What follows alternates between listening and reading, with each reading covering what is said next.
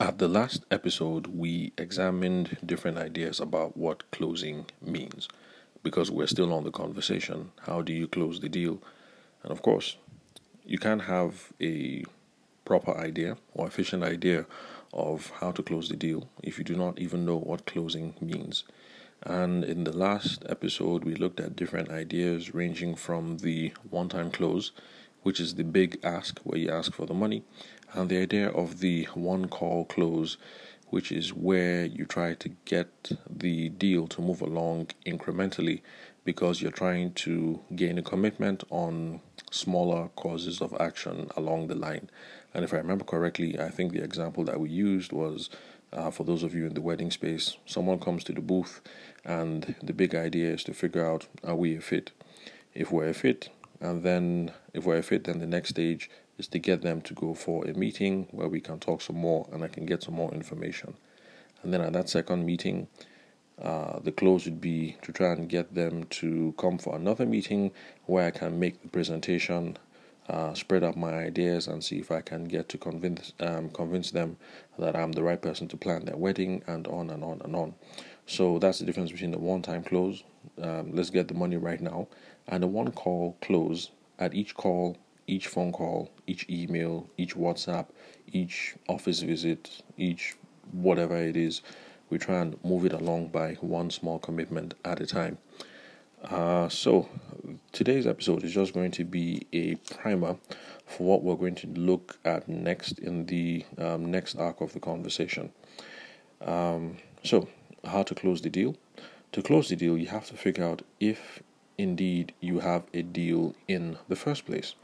So that's going to be pretty much the next series of conversations that we're going to have over here on the podcast. So what is a deal and how do you know that you've got one? Now, spoiler alert, for those of you who've been listening to the podcast for a while, I'm sure you already know the answer that qualification is how you know if whether you have a deal or not. And qualification is that process that we go through in personal selling and old school sales.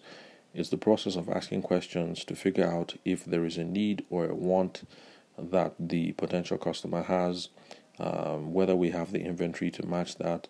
We get an idea of how it is that they make decisions, trying to figure out the decision-making unit. I mean, that's what it's called in much more engineering circles. I mean, salespeople who are involved in the engineering process, you know, they talk about engineering industry, engineering and construction.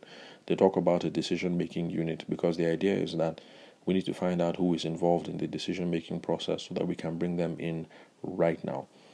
Because the idea is if we don't bring them in now or as reasonably soon as possible, we can end up talking to whoever it is that we're talking to right now, but at the end of the day, the person has no pull, and the person who can veto everything just comes in and says, you know what, I wasn't a part of this, we're not going forward, and then they just scatter the whole process. And then, of course, in qualification, we also try to find out, to be sure that we are in sync when it comes to budget, financing, and all the money issues. So I'm sure you figured out right now that this is something that we all need to get involved in, whether we sell construction, whether we are in the wedding space, or plumbing, whatever industry that it is that you are involved in. So these are some of the issues that we're going to look at in the next recording. So this is just a primer, just to let you guys know what to look forward to and what to expect. So at the next recording, we'll get on pretty much with the show. So thank you very much for listening to today's very brief episode of Sales for the Nigerian Wedding Industry Podcast. I'm your host, Abuja-based sales consultant and event media professional, Tavishima Ayede. The reason why I'm keeping this episode short is because I'm sure you guys have figured out I've been experimenting with time formats. I had been keeping successfully to the 5-minute time format before I disappeared last week when me and my household was pretty much ill for the whole week, and the last episodes ran over 20 minutes. But just let me know whatever it is that you guys prefer. Let me try and see how we can get back to the 5-minute thing and chunk things down into little episodes, so I don't make too much demands on your time.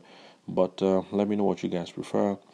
If you're listening on the Anchor app, you can send voice messages to me directly, and I can hear them and make them a part of the podcast.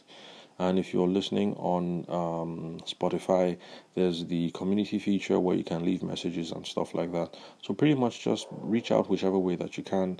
I'll see your messages, I'll appreciate the feedback, and I'll take that all on board. So thank you very much for your time and attention. I'll catch you guys at the next recording.